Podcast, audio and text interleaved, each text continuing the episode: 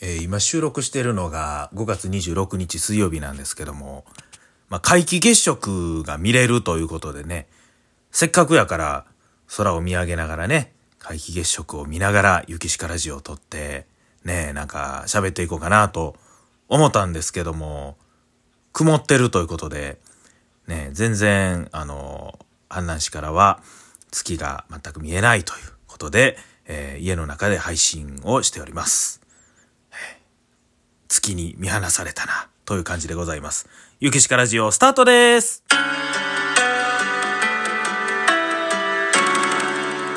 ゆきしかラジオ。はい。ということで、ね、元気よく始めていきたいと思います。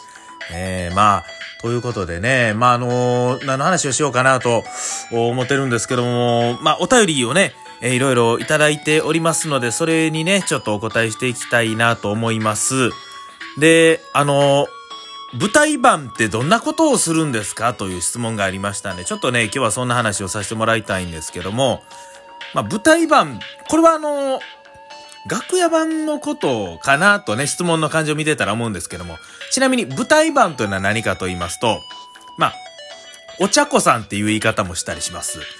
まあ、つまりは落語一席終わって、次の人が出てくる間に、まあ、座布団をひっくり返したり、ナビラをめくったりとかね、えー、上方落語でいうところの、まあ、剣台、膝隠し、あんなんをね、次の人を使うんやったら出しとく、使えへんやったら引っ込めるとかね、そういう役目をするのが、まあ、舞台版、お茶子さん。まあ、お茶子さん言うたら大体、こう、着物を着たね、女性の方が、あするんですけども、まあ、そのことを舞台版と言うたり、まあ前座が代わりにね、えー、落語会によってはすることもありますけど、そういうのを舞台版と言うんですけども、まあ、楽屋版のことについてですね、今日はちょっとお話をさせてもらいたいと思いますけど、まあ、落語会とかね、よう来てはる方はよう分かってるかもしれませんけど、まあ楽屋版って何かというと、まあ繁盛亭でね、若手が、あまあやってる、まあ仕事と言いますか、これもまあ今日いろいろね、楽屋版ってこんなことしますよって話をしますけど、まあ、もう楽屋版っていうのは本当にね、もう、若手が楽屋に入らせてもろって、また出番もね、ないような若手が行かしてもろって、そこでまあ塩方のこう動きとか講座を見させてもらって勉強させていただくという、まあそういう時間ですのでね、まあ基本的にはもう自分で考えて、ね、できるだけその日、えー、どうやったらね、こう塩方が気持ちよく楽をしていただけるか、こう、いい舞台にね、していけるかっていうのをね、こう楽屋からこう作っていくポジションなんかなと思ってるので、まあ、絶対にこんなことせなあかん、こういうことをするっていうの決まってるわけではないですけども、まあ、大体こんな流れですよというのを、え、お話しさせてもらいたいと思います。えー、で、まあ、今ですね、開演が繁盛亭、気楽館とも2時でございますけども、大体ね、あのー、楽屋に入るのが2時間半前。まあ、2時開演でしたら11時半。え1時開演の時で10時半とかに入りますね。で、時々ね、あの、朝席というのがある場合があるので、その時はね、えー、幾分早く行って、まあ、お手伝いさせてもらったりするんですけども、まあ、行ってまず何するかと言いますと、まあ、これはその日にもよるんですけど、まあ、劇場で、あの、録画機能があるんですね。自分の舞台を、こう、楽屋のね、えー、デッキの録画ボタンを押して録画できるので、まあ、例えば前日の夜に、夜席である師匠が落語会借りて、落語会してたら、そこで、まあ、録画しましたと、舞台を。で、まあ、DVD 焼くのにもちょっと時間がかかるので、ね、それをちょっと次の日に焼くと。で、その次の日に誰が焼くんやと言ったら、まあ、楽屋番が焼くという。まあ、そういうことが結構ありますね。えー、楽屋番が焼いたりとか、昨日の帰りに焼い、DVD の録画をして、えー、それが焼き上がったやつを、DVD 出して、ちょっとお預かりボックスに入れとくとかね。えー、そういうのを、まあ、その前日にいてた前座とかが、あの、次の日の楽屋場に申し送りして、えー、DVD 焼いといてとか言うて。まあ、そういう仕事があれば、まずは行ってね、楽屋でしますけども、で、まあその後はね、まあ掃除ですよね、主にね。まあ主に分けて、まあ楽屋。で舞台袖、まああの、お囃子場ですよね。えー、で、えー、その他の、まあ掃除とかあるんですけども、基本的に、あの、繁盛亭は、あの、清掃のね、方がいらっしゃいますので、掃除はしてはるんですけども、まあ、楽屋とかね、そういう舞台袖とか、そういうところはやっぱり話し家が触ると。太鼓を置いてたりとかね、着物があったりするので、そういう部分はもう、あの、楽屋版の、えー、部分になっていきます。で、まあ、楽屋の掃除ですけど、まあ、上から順番に掃除していくわけですよね。もう普通の掃除と一緒ですよ。上の方の埃を払って、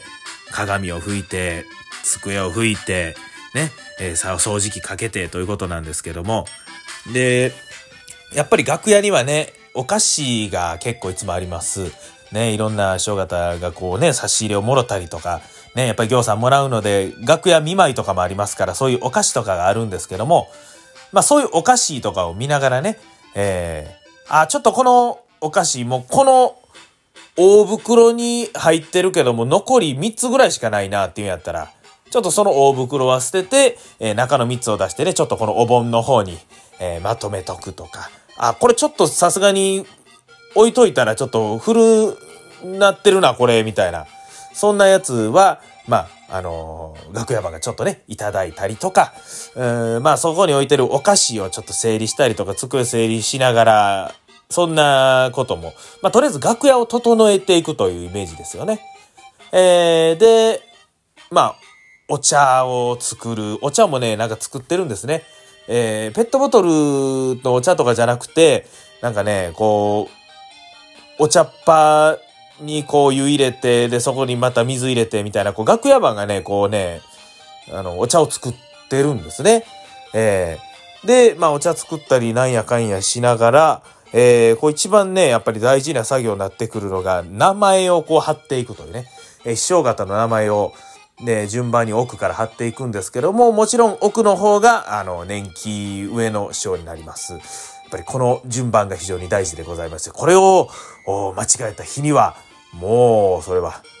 ね、えー、そんな、怒られることはないです。ね。そんなことでね、怒る方、まあそんないないです。ただ、やっぱりめちゃくちゃ失礼なことでございますから。ね、そこも、僕も実際間違えたことあります。えー、その時にはもうすごく優しくフォローしてくださるんですよね、師匠方は。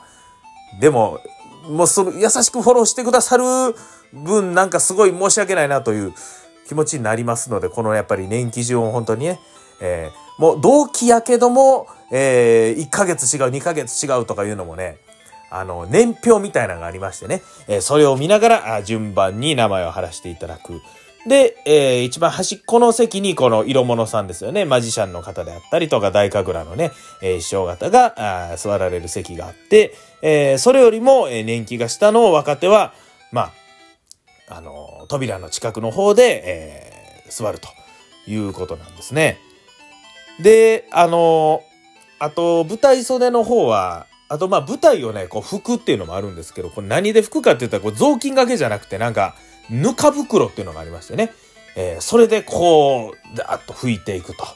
えー、それを拭いて、で、えー、太鼓、締め太鼓ですよね。主にこの締め太鼓をぐーっと締めていくわけですよね。えー、これの準備をして、で、外の灰皿も掃除して、で、神棚ですよ。神棚のお塩変えたり、お酒変えたりして、えー、手を合わせて、えー、二礼二拍手一礼とこう、やりまして、まあこれはあくまで僕のやり方でございますけども、もう本当に、いや、自分はここも掃除するんやとか、もう本当に楽屋版のこう心意気次第でございますからね。えー、ちょっとここ汚れてるなとか、ね、ああ、これペーパータオルが切れてるなとか、そんなんがあったら、ああ、またね、あの、変えていくわけですけども、えー、そんなこんなをしながら、で、もともと楽屋版っていうのは二人体制でね、えー、入っておりましたんでね、えー、すけども、うん、最近はもうちょっと一人体制になってますね、ちょっとね。えー、いろいろね、こうちょっとコロナの案内もあったりとかして一人なんですけども、で、まあそんなことをしてたらもうお昼になってきますんで、お昼ご飯を食べますと。ね、このお昼ご飯がやっぱり大事でございましてね、えこのお昼ご飯でこう一日頑張るぞという、え、気持ちで、まあ近くに牛丼屋さんもありますから牛丼買うてきたりとか、また食べに行ったりとかお弁当買うてきたりとかね、いろいろするんですけど、僕は最近やっぱりハマってるのはね、近くにマグロ丼の店がありまして、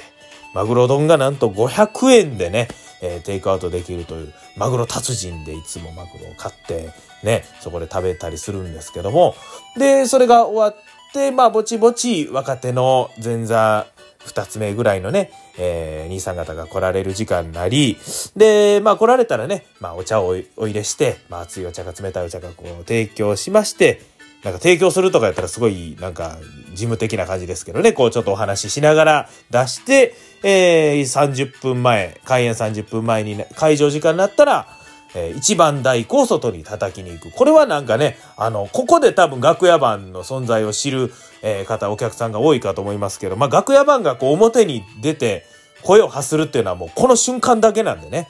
もう楽屋番のもう唯一のこう舞台でございます、これがね。で、一番太鼓を今日叩きますのは、一番太鼓活歴史家でございますとか言うて。